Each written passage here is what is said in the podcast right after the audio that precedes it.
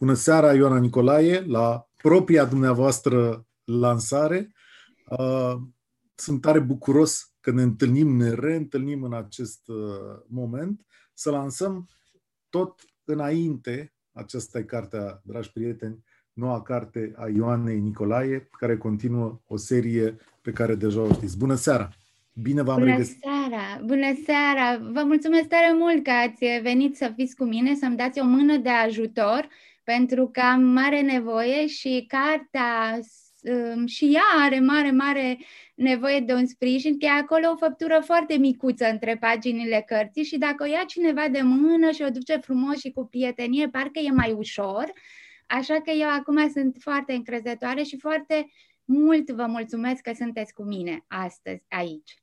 Eu pot să, să dau din casă, cum se spune, pentru că autograful dumneavoastră pe cartea pe care mi-ați trimis-o sună în felul următor, exact așa, mulțumiri că o luați pe Arsenia de mână și o scoateți în lume.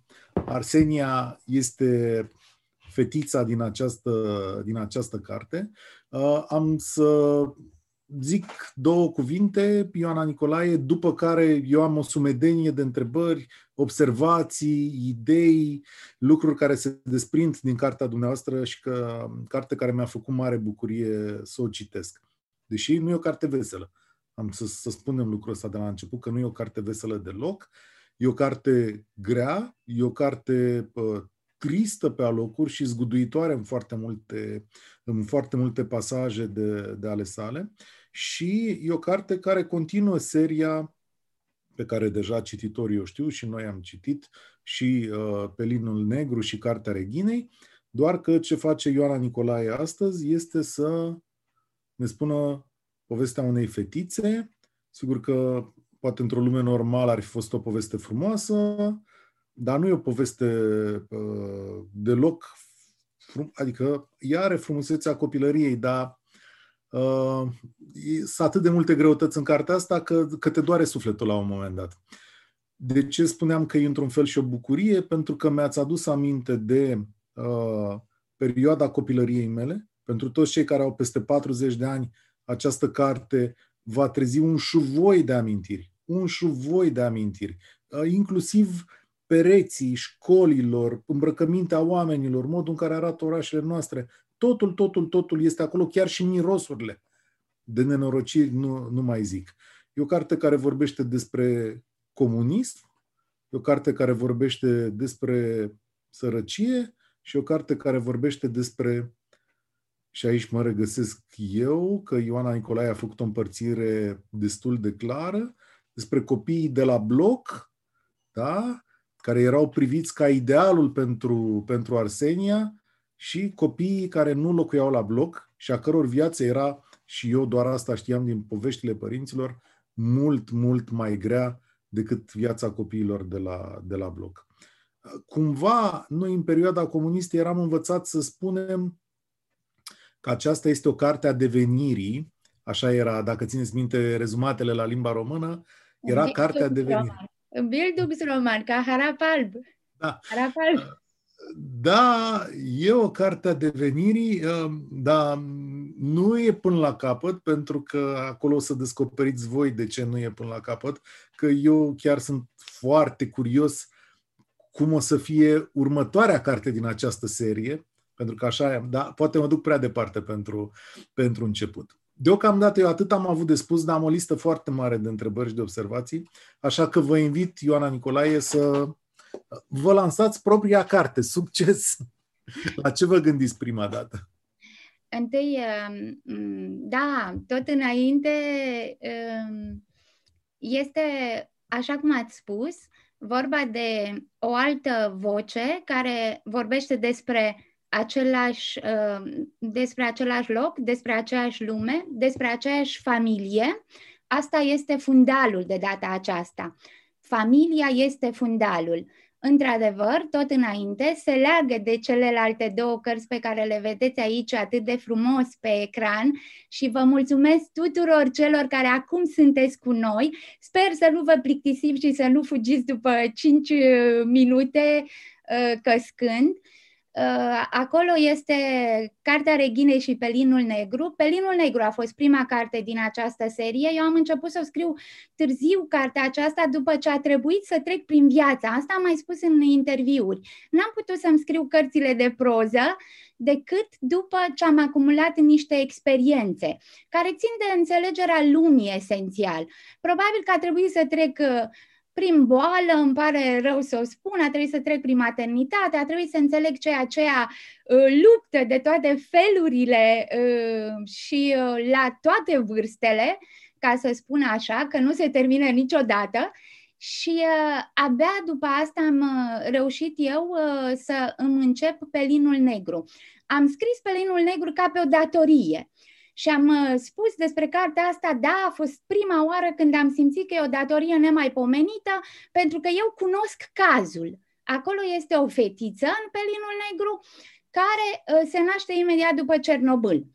Ei, uh, când am scris cartea Reginei, am zis tot așa, am scris cartea asta ca pe o datorie. Nu se putea să nu scriu pentru că uh, este cartea care a stat cel mai mult în uh, uh, sertarul acela din miezul ființei, cel mai bine închis, cel mai bine ferecat. Eu nu știam dacă voi putea să o scriu vreodată, pentru că este altfel de carte, aceea este cartea suferinței, aceea este cartea lui Iov, un Iov translatat, da, uh, în, în cultura noastră întâi, după aceea Uh, transportat într-o, într-o femeie uh, și uh, această femeie are un trup de 1000 de kilograme și dumneavoastră, domnule Stribla, când ați citit cartea asta și eu nu vă cunoșteam, adică știam că sunteți jurnalist de radio, nici acum noi nu ne-am întâlnit față în față niciodată, Uh, doar așa, prin, uh, prin uh, ecran și atunci mi-ați trimis un mesaj spontan și îmi permit să-l, să-l reiau. A fost foarte emoționant pentru mine pentru că era gratuit și venea de la cineva pur și simplu, deodată și era așa, chiar așa mi-ați scris. Uh, ce naiba e chestia asta? Eu n-am mai citit niciodată așa ceva. eu așa carte n-am mai citit, da, am zis. Da, da. așa carte eu n-am mai citit, da. Uh, eram, uh, da, te lovește ca un tren, cartea Reghinei. Deci aia e senzația că în momentul în care te apuci de citit și continui să citești, ca și cum te ia cineva și te tăvălește rău de tot și zici, băi, oameni buni, ce s-a întâmplat aici? Adică exact asta e senzația. Uh, e o senzație foarte puternică și dureroasă, adică aia e nu, cum ați spus, e o carte a suferinței. Uh, aici e cartea unui copil, Ioana Nicolae, dar, uh, sigur, poate n-ați vrut să fie o carte a suferinței, dar e pentru prima dată când eu, ca adult, privesc cu alți ochi perioada copilăriei mele. Sigur că părinții mei mi-au spus Uh, vezi tu, sunt copii care nu au ce ai tu, sunt copii care trăiesc mult mai rău decât noi, nici noi nu eram extraordinari, adică dar făceam parte din ceea ce în comunism s-a numit o clasă mijlocie. Stăteam la bloc cu două camere. E, și acum înțeleg vorbele părinților mei care vin și spun, mamă, alți copii să știi că s-ar bucura dacă ar avea sărăciile alea de le aveam noi atunci. Și aici vine Arsenia și spune de fapt cum era viața într-un mic oraș din nord atașat unei stațiuni. Și eu să vă zic așa, una dintre bucuriile, marele bucurii ale Arseniei, la 8 ani, era aceea că s-a suit în lift la hotel, hotelul din stațiune, și că portarul i-a dat voie să meargă cu liftul până la etajul 9, și în ciuda turiștilor care protestau. Da? Asta era o bucurie unui copil. Și mai e acolo un episod eu o să povestesc un pic din carte cât să le stârnesc pofta celor care ne urmăresc. Mai e acolo un episod în care eroina noastră, eroina dumneavoastră, capătă o batistă cu un personaj de desene animate, da? Și Batista asta ajunge cumva la o colegă care i-o ia și nu vrea să i mai dea. E, acolo se petrece o mică dramă pentru că Batista aia este aruncată, așa într-un gest de răzvrătire și uh, Arsenia încearcă să o recupereze plângând, dar ne mai găsim mare lucru din, uh, din ea. Și stai acum să te gândești cu mintea unui om matur cât de mult putea să fi reprezentat Batista aia pentru, pentru un copil sărac care nu avea altceva, nu primea altceva. Uh, da, ați, ați, ați dat un pic câte un pic din da. carte. Uh, ajung acum, da, da, ajung la tot înainte și uh, despre tot înainte m-am pomenit că spun tot așa, am scris-o pentru că am simțit o mare datorie să o scriu și de data asta a fost alt tip de presiune.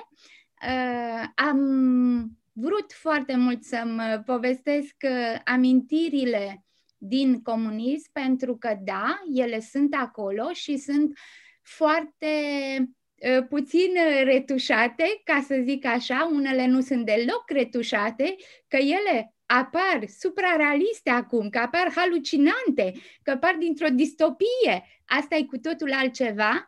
Uh, e prima dată când eu m-am simțit într-o încurcătură a trebuit și trebuie să spun, atenție, aici e important să ne uităm un pic și dincolo de carte, pentru că aici și ce e dincolo de carte, realitatea, adică, adică sursa de inspirație, este importantă, pentru că uh, Arsenia este un alter ego al meu. Este cartea în care eu, da, mi-am folosit porțiuni de biografie pe care le-am uh, tot lăsat uh, deoparte până când a venit uh, momentul că băiatul meu s-a făcut mare, s-a făcut adolescent și m-a întrebat într-o zi cum a fost în comunism. Și apoi, în altă zi, eu mi-am dat seama că degeaba îi povestesc eu cum a fost în comunism, că, că nu se poate spune așa Uh, dintr-o vorbă două, că totul este o textură atât de complexă și mai ales că fiecare comunism e personal. Uh, noi am trăit uh, experiențe diferite. Dumneavoastră, uh, da, uh, dragi spectatori, dragi participanți la acest, la acest eveniment, ați avut fiecare o altă experiență decât a Arseniei. Uh, și v-ați raportat într-un anume fel la acea perioadă. Eu aici vorbesc despre deceniul 8 Decenul 7 a fost diferit, decenul 6 a fost uh, altfel, 5 nu mai zic, anii 50. Uh, fiecare cu încărcătura lui și cu uh, greutatea lui de altă natură, de multe ori pentru că acolo au glisat niște lucruri. Ei, în deceniul 8 am avut, ne aducem aminte, am avut foamea, am avut raționalizarea, am avut uh, ideologia oficială care era uh, tot mai găunoasă copilul nu o simțea, pentru că lui se spunea la școală. Școala era autoritatea și îi se spunea pe tot, peste tot în jur. Um, dar, firește că în uh, fundal oamenii știau foarte bine despre ce e vorba. Eu am încercat aici, da, să fac un, uh, o carte de formare, deci dincolo de poveștile acestea care au um, în centru drama noastră, uh, ultimul deceniu de comunism, uh, eu am vrut să vorbesc despre un copil, despre cum crește un copil presat de o istorie nemiloasă, așa cum sunt multe istorii în jurul nostru, inclusiv astăzi.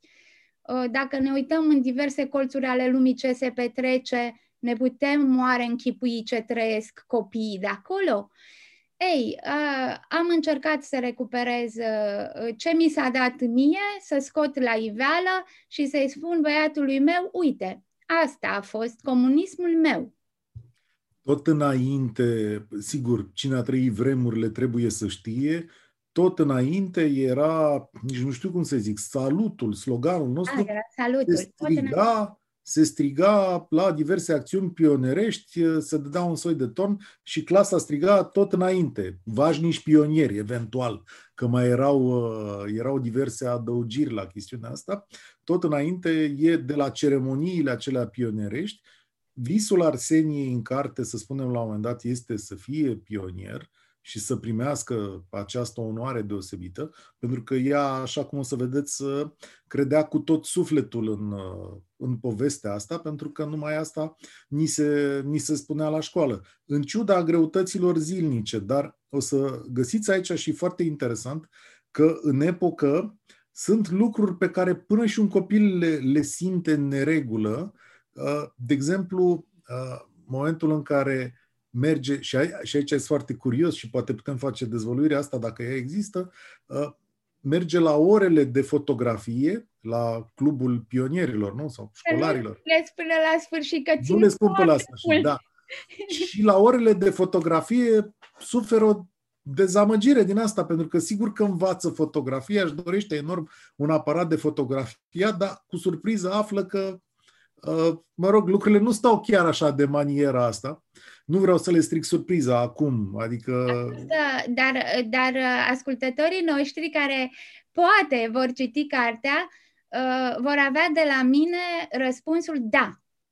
S-a da. întâmplat. Exact s-a așa. Întâmplat. Exact așa s-a, s-a întâmplat. O să vă aduceți aminte și de episodul în care, și asta mi-l aduc și eu aminte la fel, era și la mine în casă, se spălau sticlele alea, deci se spălau de îți venea rău pentru a fi returnate până când îți dădea uh, sângele la unghii, așa se, se, se curățau pentru că trebuiau primite înapoi curate episodul pe care le relatați cu sticla murdară de la care cineva se îmbolnăvește, exact același episod exista și în colțul meu de țară și în special ăsta l-am și trăit, cred, cu sticla murdară de ulei, da? Că dacă fusese ulei înainte și venea acum cu apă minerală, iarăși era o, o nenorocire. Și spuneam că această carte îți trezește sute de amintiri din perioada aceea, sute de amintiri, inclusiv la felurile de mâncare existente, existente acolo, deși și asta e o altă poveste legată de suferințele Arseniei și de foame. Uh, e un pasaj, o să vedeți, un pasaj cu rostul și rolul bunicilor în viață, în care uh, dumneavoastră descrieți și Arsenia povestește pe o pagină cât de bine era la bunici, unde nu trebuia să împartă nimic de mâncare și apoi erau câteva feluri de mâncare absolut obișnuite, dar acolo ea era singură nu era cu nimeni la masă să taie pe din două sau chiar pe din trei uh, o bucată de mâncare la oaltă cu, cu frații mai mari. A fost dureros uh, sau nu știu, ce sentiment ați avut când ați scris lucrurile astea, când au venit amintirile astea?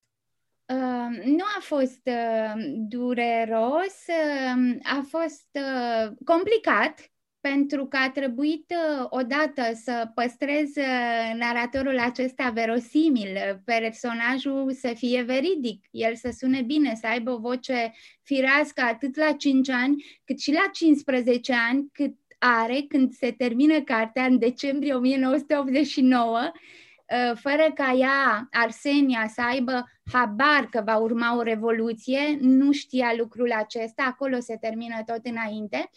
Și uh, uh, asta a fost o dificultate. Deci dificultățile au fost mai curând exterioare, care țin de uh, scrisul de literatură. O altă um, uh, dificultate a venit uh, mai iarăși dinspre selectarea uh, amintirilor pe care le-aș putea pune în această carte, care, care mi-ar folosi pentru această carte, pentru că, firește, e total uh, greșit să se imagineze că amintirile mele ale autorului sunt toate turnate în, această, în, în acest tot înainte. Nu, nici vorbă. Aici am pus o parte dintre ele cât să fie limpede, cât să arăt un desen gros, uh, cu tușe clare, care să arate despre ce e vorba că eu, autoare, am trăit mult mai mult sau că aici este doar o jumătate sau un sfert sau o zecime din poveste, asta e altceva. Eu, autoare, am scris și pe Linul Negru și am scris și Cartea Reghine și poate că pe acolo mai sunt porțiuni din poveste și poate că împreună ele fac un uh, tablou mai complex. Ei, uh, să mă întorc în, uh, în perioada aceea a fost odată uh, emoționant uh, pentru că, sigur, mi-am amintit o mulțime de lucruri de la uh, relațiile pe care le au copiii la vârste mici și pe care le-am avut și eu la vârste mici. Mi-am amintit de profesorii mei a trebuit să-mi amintesc că am scris, sigur, n-am scris despre ei în această carte, dar normal că totul a inundat. A fost ca un continent care deodată uh, a fost răzuit așa de un reflector colosal și uh, eu mișcam reflectorul ăsta și uh, sigur eram atentă la cele mai multe detalii. Da, aici pe partea de, de emoție și pe partea de raportare de la distanță. Cred că este foarte rău, asta am mai spus-o și într-un interviu recent și este o credință a mea, ca în literatură să uh, picuri ideologie. Dacă uh, încep să faci un personaj care de la început știe cum va arăta istoria mare, exterioară, care știe că va cădea comunismul, care știe că e rău comunismul, atunci ai ratat-o din start. Nu despre asta e vorba. Personajul trebuie să-și pună povestea, iar cititorul să audă, să decodeze povestea. El este uh, doar cel care transmite. Ei, și uh, amintindu-mi eu uh, lucrurile acestea, am fost plină de nostalgie. Uh, mi-am adus aminte de multe întâmplări foarte poetice. Scena cu spitalul, uh, care este inițială, este o scenă cu un spital, adică sunt mai multe care se petrec uh, la începutul volumului. Nu o să dezvălui iarăși foarte multe din ea, dar mi-a plăcut uh, să imaginez o oaie colosală care umple un salon și de fapt salvează copiii. Pentru că dacă ea n-ar fi fost acolo, copiii nu ar fi fost salvați și iarăși, dragi cititori, dragi spectatori care veți ajunge să citiți această carte, răspunsul meu este da. S-a întâmplat această poveste în afară de oaie, dar e bine ca oaia să fie acolo și poate că și oaia a fost acolo trimisă în cine știe ce fel uh, extraordinar. E, da, e o scenă uh, fantastică acolo, dar uh, o să, o să vedeți ce ce foarte de admirat în această carte e, sunt pasaje aproape cinematografice, mai ales pentru cineva care a trăit în anii aceia. Adică vorba dumneavoastră ești luat de mână și dus acolo într-un decor pe care ți le aduci din nou aminte și care este descris foarte frumos, adică îl revez cu ochii minții. Am însă un lucru și ăsta l-am aflat și eu acum, nu mi l-am închipuit atunci, cu atât mai puțin în perioada comunistă, unde lucrurile erau în regulă, dar poate merită o referire și o explicație. Eu nu am știut decât la maturitate despre fenomenul copiilor care mergeau să muncească. Da? Și cartea ajunge și în acest punct. Da? Și încă astăzi mi se pare uh, foarte greu de conceput că unii copii care aveau vârste fragede, adică nu aveau buletin și când zic că erau copii-copii, puteau să ajungă în diverse locuri din țara asta, în ferme, în, uh, știu eu, în alte zone, care nu erau chiar aproape de casă și să presteze acolo munci fizice agricole în special. Și nu mă refer la practică, că la practică am fost cu toții, uh, ci la muncă, muncă, în fermă. Eu n-am știut de lucrurile astea acum. Erau frecvente, se întâmplau. Uh, care-i uh, povestea aici? Iarăși o să vă răspund da. da. Adică acele lucruri nu sunt în niciun fel ficționalizate. Eu, și acum, iarăși că nu vreau să dau uh, multe lucruri din carte, dar eu, autoarea, da, înainte să împlinesc 12 ani, am fost să muncesc primăvara, într-o vacanță de primăvară, într-o fermă de meri care era la 60 de kilometri distanță de orașul în care eram eu născută. Era vacanța de primăvară, era soare, era frumos și uh, eu strângeam vreascuri după uh, niște oameni care curățau merii acelei ferme. Eram eu și încă alți doi copii care făceau această treabă. Uh, a fost o experiență, da, a fost o experiență. Uh, cumva, vedeți, e atât de ciudat. Um, uneori mi se pare incredibil cum se așează lucrurile în viețile noastre. Dacă eu aș fi ales să trăiesc așa ceva, uh, ar, ar fi fost uh, ireal, halucinant. Dar iată că am trăit, am trăit aceste lucruri, ele fac parte din viața mea. Uh, de curând mă gândeam, chiar astăzi mă gândeam la la Bulato Java, cred că mulți dintre dumneavoastră îl știți, uh, uh, scriitorul care era nici georgian, nici armean, care a scris Călătoria diletanților și uh, care a fost, uh, printre altele, un uh, cantautor. El a fost foarte, foarte iubit în Uniunea Sovietică pentru cântecele lui. Și are un cântecel, despre un cântecel vreau să spun că mă obsedează de câteva zile, Uh, are un cântecel foarte, foarte scurt. Este un cântecel de două minute, nici două minute n-are, care se cheamă Soldatul de jucărie, Soldatul de hârtie, de fapt. Și uh, acest cântecel uh, are niște versuri foarte frumoase pentru că el le făcea după versurile lui, fiind un poet extraordinar, nu, nu doar un uh, cantautor și un prozator nemaipomenit. Ei, și versurile sunt așa, sunt despre un, uh, despre un soldat care era, nu era nici frumos, nu era nici foarte deștept, nici uh, foarte curajos, Uh, și pentru că el era un soldat de jucărie și care este trimis sigur la luptă. Și el pleacă la luptă cu toată, toată bucuria și energia și în primul conflict el intră în uh, flăcări și uh, firește că moare pentru că el de fapt era un soldat de hârtie. Uh, și uh, el, uh, Bulato Cugeava, face aici, sigur, o metaforă al, al lumii, al lumii în care a trăit el, al lumii comuniste. Lui au fost uh, uh, omorâți, um, tatălui a fost împușcat în timpul, uh, când, în timpul uh, regimului uh, de, de acolo, în anii, uh, nici nu știu dacă, în jurul anilor 50, era socotit troțchist, așa, mi-aduc aminte, și taică s-a fost împușcat, adică a fost scos din casă și împușcat, iar maica s-a făcut închisoare nu știu câți ani.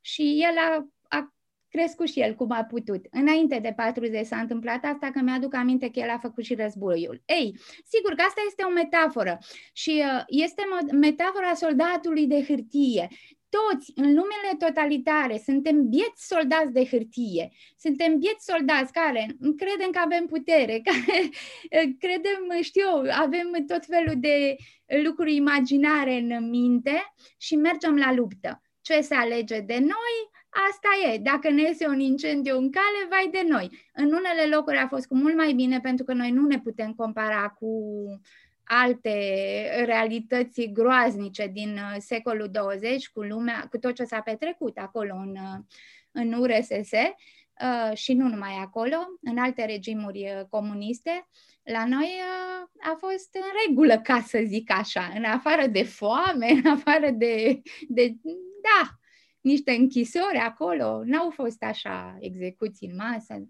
Doamne! Dar chiar ne scrie unul dintre privitorii noștri, o doamnă, cred, Fani Mihăiță, că în multe zone copiii prestau pe atunci munci fizice, toată vacanța de vară aproape copiii erau la câmp, uh, da, aici e un pic mai complicat că vreau să accentuez lucrul ăsta. Nu e vorba de munca pe care un copil o face în familia lui dacă e la țară, că și asta e prezentă, da? adică aveai muncă pe lângă curte, pe lângă casă, pe lângă tot ce era de făcut uh, acolo, nu. E vorba de plecat la muncă exact ca un adult care se duce și are un serviciu temporar undeva. Uh, știu că în satele, uh, sau din satele ardelene, probabil că și în satele moldovene era la fel, exista obiceiul acesta al plecării în diverse ferme și așa mai departe. Noutatea pentru mine era legată de faptul că ei acceptau și copii, adică eu mă așteptam de la poartă să nu te primească cineva, nu? Până la urmă partidul avea grijă de toți copiii, unde era mai minunat pe lumea asta decât în România să fii copil comunist și să fii îngrijit că partidul îți dădea de toate. Partidul îți dădea aici de muncă. Încă și acum am curiozitatea, da, și spun această întâmplare fiind reală, cum te v-au primit pe poartă, adică să vă ia de mână și du-te fetițo acasă, nu? Asta ar fi fost uh, într-o lume normală? Ce cauți aici? Nu, am muncit toată acea vacanță și am fost foarte fericită la sfârșit.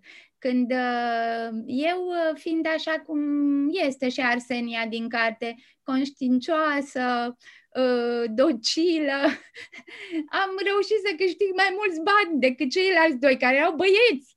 Și am fost foarte, foarte bucuroasă de, de acei bani munciți de mine. Uh, Uh, câștigați de mine. Ei, uh, uh, eu știu foarte bine fenomenul, dacă vreți să vă spun mai mult, da, frații mei munceau de la...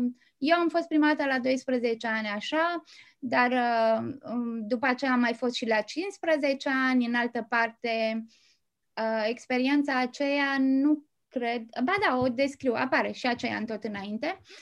Am fost, uh, uh, am mai fost am mai fost, dar uh, frații mei care erau băieți și ei erau mai protejați, adică la ei era mai sigur. Uh, cu fetele era mai complicat, că după ce creșteai era mai greu să te duci departe din anumite motive care țineau de siguranța proprie.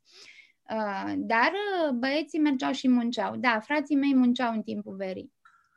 Două lucruri aș vrea să punctez, putem să și discutăm un pic, dar să le mai arăt uh, Așa arată cartea, să știți, oricum aveți în, uh, în stânga sus acolo, dar uh, așa arată cartea. Am și semnul de carte de la Cartea Reginei. Uh, două, două lucruri. Cartea asta zugrăvește și relațiile dintre copii și e o experiență foarte interesantă pentru cine o va citi și e mai tânăr decât generația noastră și o să vadă acolo cum arăta lumea copilăriei, a preadolescenței, cum se închegau relațiile dintre, dintre copii, ce legături existau, să produceau în școala comunistă. Unele e dintre ele... dragoste. Aici am, dragoste. am fost foarte emoționată cu prima dragoste, că mi-am înțeles prima dragoste scriind această carte. Altfel n-aș fi priceput-o niciodată și știți cum am înțeles-o? În următoarea cheie. Um, probabil că este o cheie și ușor narcisistă acum, după atâta timp, am înțeles eu de ce băiatul acela, care oricum nu știa că îl iubesc, uh, nu era deloc interesat de mine. Am tras eu concluzia că era foarte timid. Bună observație. Apropo, na, trebuie să întreb și asta pentru curiozitatea celor care ne urmăresc. Numele personajelor uh, sunt uh, păstrate sau le-ați schimbat? Nu, nu, nu, nu sunt păstrate pentru că aici, um, aici este foarte uh, situația, e foarte delicată. Uh, noi avem povești în uh, literatură în care scriitorii au folosit numele unor personaje, numele reale, au mai dat și numere de telefon prin anumite povestiri, numere de telefon adevărate și aici o, e, e o situație ambiguă. Ă, nu cred că trebuie expus cineva care există în ă, realitate, în vreun fel, în acest fel, nici pe frații mei nu expun în niciun fel, pentru că ei nu merită asta, ă, cred. Uh, numele nu sunt, uh, nu sunt reale. Dar uh, am văzut la un moment dat o observație legată de numele Arsenia, era undeva în online, cineva care era foarte supărat că, uite, scriitorii ăștia români care dau nume imposibile copiilor care apar în cărțile lor, Uh, de unde le scot? Sau uh, se mai lega și de regizorii, bieții regizori de film care nu știu ce nume paradoxale găsesc pentru uh, personajele lor, pentru eroii lor. Și m-am amuzat foarte tare, am avut așa un impuls de a răspunde. Eu sunt dintr-un, dintr-o enclavă născută în St. George Băi, în munții Rodnei, într-un loc uh, care a fost uh, granița și a Imperiului Roman, pe vreme, era granița, a fost zonă de graniță acolo uh, și a fost o lume multiculturală. Noi am avut tot timpul și populație maghiară și populație germanică și o lume mixată. Și normal că numele sunt foarte speciale. Uh, chiar uh, ziceam de curând, uite, am vorbit cu mătușa Leontina. Uh, pe bunica mea a chemat-o Arsânica. Apare alintul ăsta în carte. Da, asta, asta era numele real al bunicii mele. Ei, și nu vă spun, eu am în familie Maxim, am în familie Valeria, sunt e, eu să le spun celor care ne urmăresc și o să vadă în carte că Arsenia chiar are o relație specială cu numele său, dar o să vă lăsăm să descoperiți, pentru că ea trece prin întrebări de mai multe ori de-a lungul cărții și să uită la numele ei și are câteva, câteva constatări de, de făcut. Așa, și e important, e important de spus și lucrul ăsta, pentru că chiar e un nume aparte pentru o poveste uh, aici stau să mă gândesc, oare povestea asta capăt așa și poate pentru mulți dintre noi și pentru generațiile tinere să zică, păi da, chiar așa să fi fost, chiar așa să fi fost? Și răspunsul meu este, sunt convins că în enorm de multe situații chiar așa a fost. Adică e și candoare, e și delicatețe, dar e și brutalitate uh, și e o formă de durere și de înțelegere acolo aparte. Adică sunt toate la un loc și mie mi-a adus sincer, mi-a adus tare mult aminte de perioada aia comunistă, adică de anii 80-90, dacă m-ar întreba cineva, dacă m-ar întreba copilul meu, uh, citind acea, da, așa era, da, așa era, e chiar, e chiar mai mult decât mă gândeam eu la, la data respectivă. Mai e uh, ceva aici, Ioana Nicolae, și iarăși un lucru pe care nu l-am mai, nu l-am mai citit eu, sau, mă rog, nu mi-a, nu, nu mi-a răzbătut atât de des în fața ochilor, e vorba de condiția uh, femeii și a tinerilor fete în perioada dinainte de 1989. Uh, sunt lucruri pe care le, iarăși le povestiți și la care eu nu m-am gândit. Nu mi-am dat seama că era atât de greu unei fete sau unei femei, că putea fi supusă unor atât de multe situații complicate și unele de-a dreptul uh, umilitoare. Da? cum e, de exemplu, la un moment dat, măsurătoarea de la educație fizică și sport. Da? Uh, nici prin cap nu m-am gândit vreodată la, la chestiunea asta. Uh, și e o dimensiune nouă în povestea asta pentru o perioadă în care, cred că, de fapt, dacă stau să mă gândesc bine, uh, nimeni nu se gândea la asta. Adică nu era privit ca, ca un abuz. Chestiunea asta, cred că, mai deloc. Eu cred că, uh, acum dacă mă întrebați, cred că în principiu ea nici n-ar fi trebuit să fie un abuz. Cred că acolo este cazul particular al abuzului. Bănuiesc că orice profesor de sport uh, trebuia să aibă în vedere cum stă echipa lui din punctul ăsta de vedere și acum pentru ascultătorii noștri e vorba de un fragment din carte în care Arsenia își dorește foarte mult uh, să facă sport. Ea face handbal și face câțiva ani handbal și uh, pentru că ea de-a lungul romanului uh, se proiectează în uh, posibilitățile ei viitoare, întrebându-se mereu, dar oare ce, ce o să mă fac eu când o să fiu mare?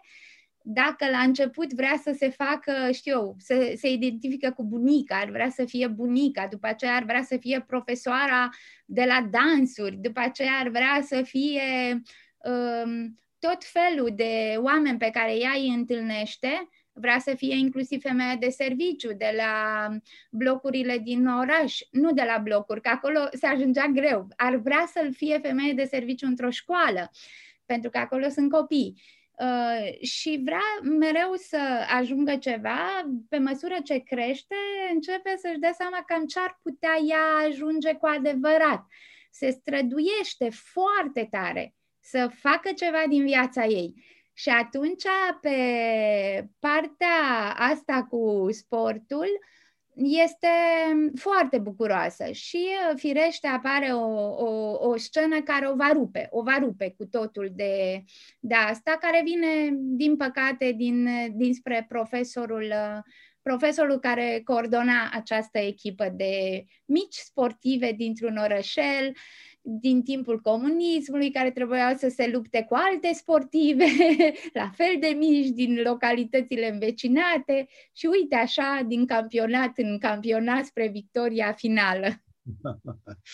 Uh, mi-a plăcut și tare mult și aici iarăși uh, e foarte bine surprins rostul și rolul fraților mai mari, Ioana Nicolae, în ceea ce înseamnă uh, familia din, uh, din România, mai ales în perioada respectivă, atunci când toată lumea trebuia să contribuie cu ceva la bunăstarea casei, da? Uh, frații mai mari sunt practic cei care duc, uh, duc mare parte din treburile casnice și aici tot apare asta, e ca pe măsură ce Arsenia crește, la un moment dat e luată chiar de bunica și inițiată în aceste chestiuni, cum o fată trebuie să învețe să țină casa. Și de aici începe altă poveste cu un alt tip de maturizare, în care, pe lângă carte, bucurii, handbal, lucruri pe care le mai primește ca un copil, ea, de fapt, are și o grămadă de lucruri de făcut acasă. Uh, nu e o viață tocmai ușoară a personajului de aici. Nu, nu, nu. Ea, îi se întâmplă asta la 9 ani când este instruită serios de către o bunică iubitoare. Uh, trebuie neapărat ca și ea să se descurce Arsenia, adică în viitoarea ei viață, să știe neapărat să coase, dar nu într-un singur fel, ci în mai multe feluri. Și acum ascultătoarele noastre cred că o să aibă așa niște flash-uri, să, să coase în linie, să coase în crucițe, să coase în chelin, să coase în diverse feluri, care de care mai complicate. Uh, eu însă le-am învățat pe toate de la bunica mea așa uh, cu, cu pasiune și eram foarte mândră că uite că pot să fac a, a, lucrurile acestea.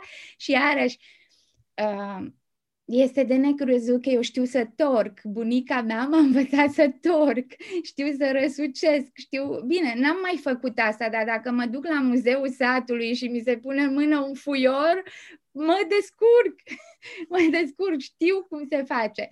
Și uh, uh, da, Arsenia, um, Arsenia este și ea instruită în această direcție. Un singur lucru îi rămâne nefăcut pentru că e prea mică, în momentul acestui antrenament pentru viața viitoare și anume țesutul. Pentru țesut trebuia să fii mai mare. Cred că și fizic trebuia să fii mai mare pentru că aveai de lucrat mereu cu pedalele acelea care sunt la războiul de țesut. Uh, și cred asta... de, cred că adolescenții învățau să, să, să-ți iasă la mai un... târziu. Mai târziu, da eu, e o carte care se citește cu, cu mare plăcere, adică nu se lasă din mână, pentru că uh, Arsenia are aventuri, mult. Uh, toate uh, drăciile și drăcoveniile copilăriei, da, sigur, grefate, mulate pe viață uh, grea, dar ele apar acolo, adică nu e un copil static, e un copil energic, plin de treabă, care face diverse lucruri. De asta zic că se citește foarte ușor. Eu voiam să vă întreb, Ioana Nicolae, și cum să scrie, de fapt, cartea asta. Adică ați scris ușor, ați scris greu, ați scris în vremurile pandemiei, v-ați chinuit de multă vreme sau a venit deodată? Um eu uh, am scris întotdeauna cu, nu cu ușurință, dintr-un motiv simplu, din cauza lipsei de timp. Ca orice uh, scriitoare, ca orice uh, femeie care muncește mult în, uh, într-un domeniu, a găsi acasă timp este greu. Eu am început să găsesc timp abia după ce a crescut băiatul meu. Am suferit ani de zile că n-am avut timp, dar uite, în sfârșit mi s-a dăruit și de când mi s-a dăruit acest timp, m-am și pus pe fapte mari.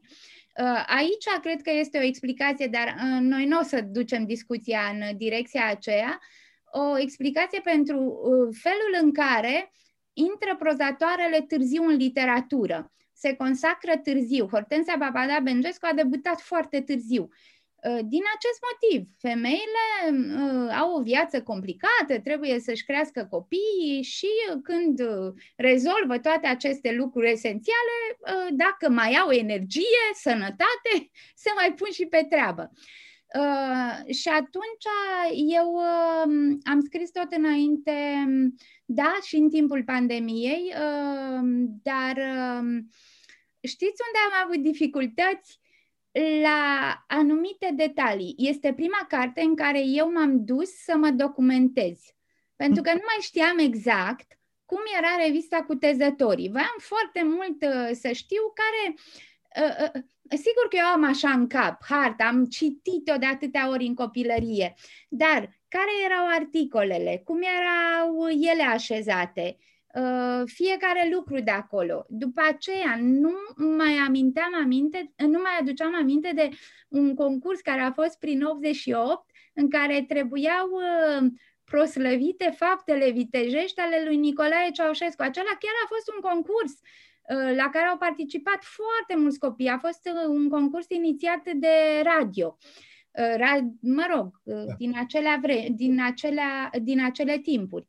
Și uh, Uh, Era ceva asta, cu patrie, nu știu cum, țară de eroi, o chestie da, de genul da, ăsta. da. Nu aminte concursul ăla, cum? Da, uh, eu am participat la el pentru că am fost în echipa uh, de istorie. Eram foarte bună la istorie în copilărie.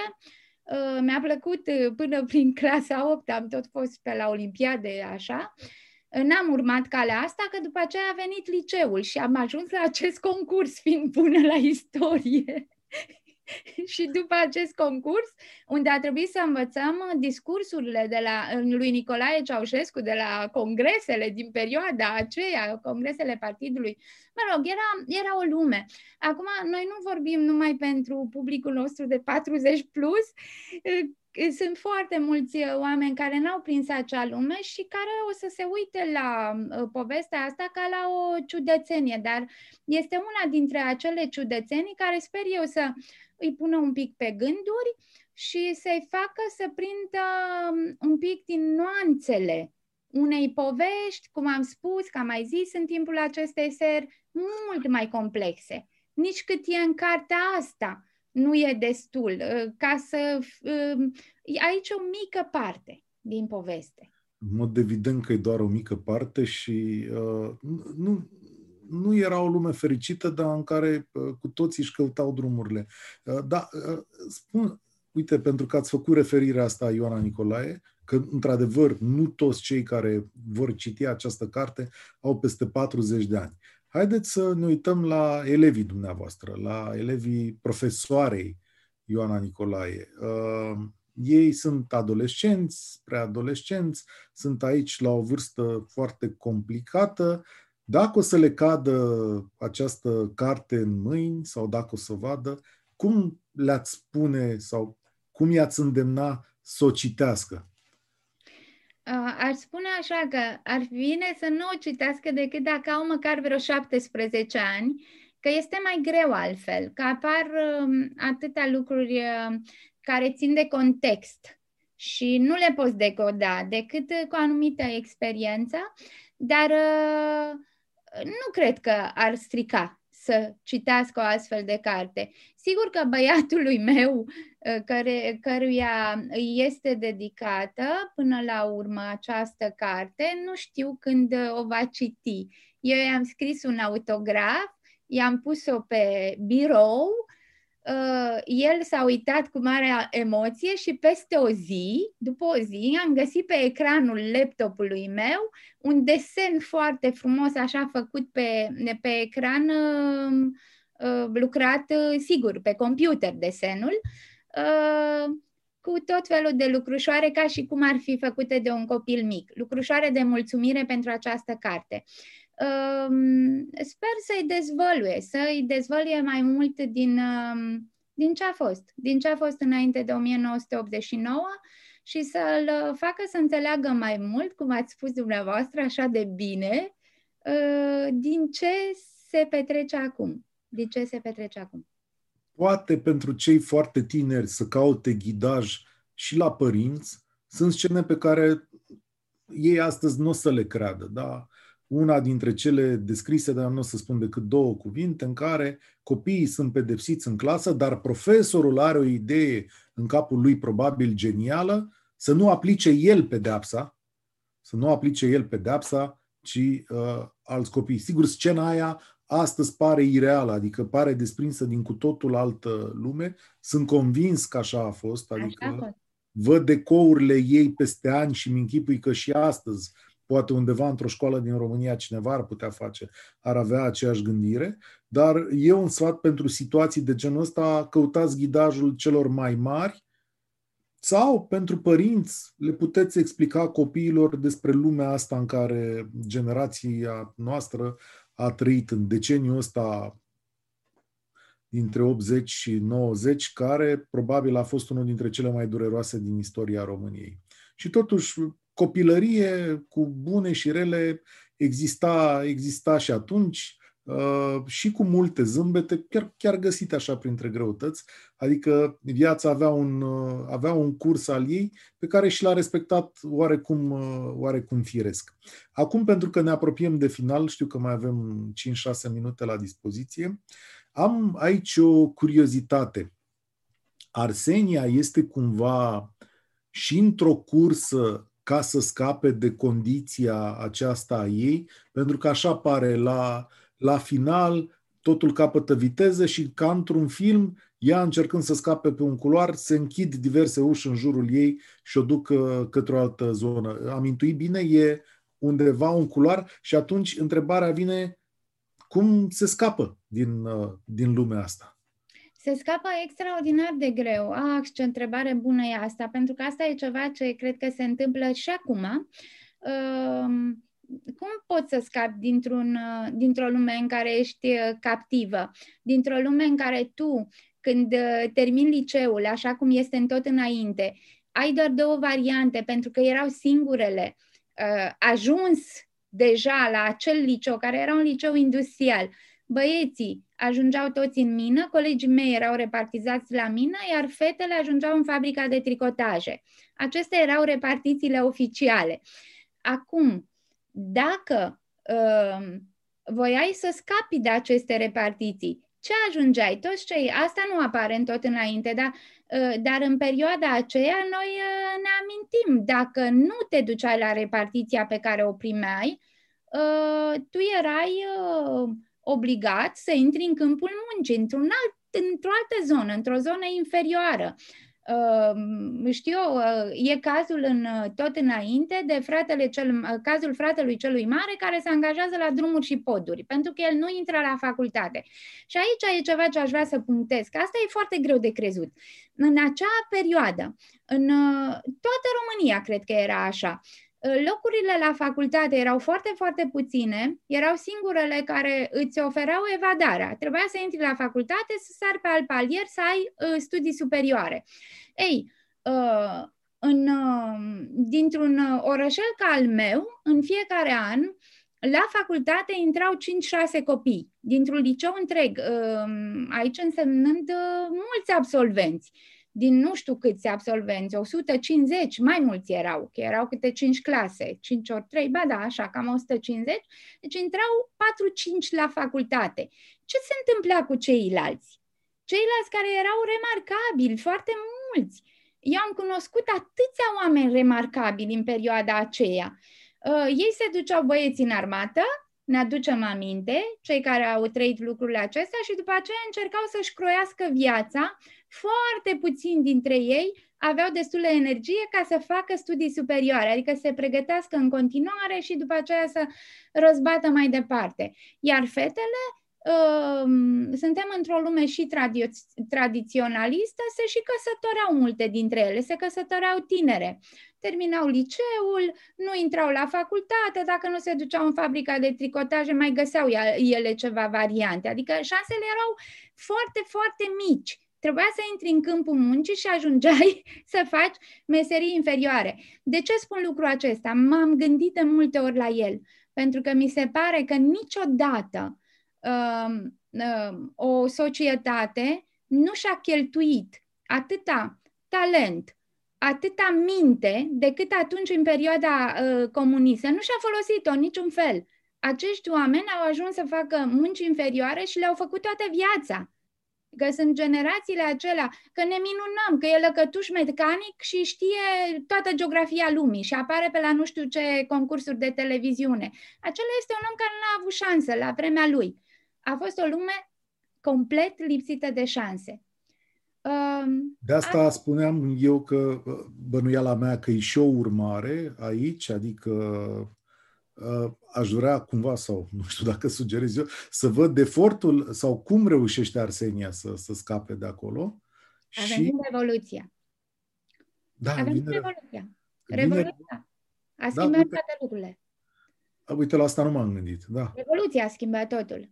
Deci de asta ă, chiar știu despre ce vorbesc. Revoluția ă, mie mi-a răsturnat complet viața, mie autoarei. Mi-a întors-o exact în felul în care eu am putut să plec. Frații mei n-au putut, cei mari. Ceilalți, da. Uite ce, lucru important. Uite ce lucru important ați spus. Uh, Ultima întrebare, dar nu vine de la mine, vine de la cei care ne scriu, uh, doamna Doina Cardaș, cred că se numește, întreabă așa, și cred că e o întrebare bună de, de final, Este Arsenia un copil fericit? Decodați-ne acest lucru.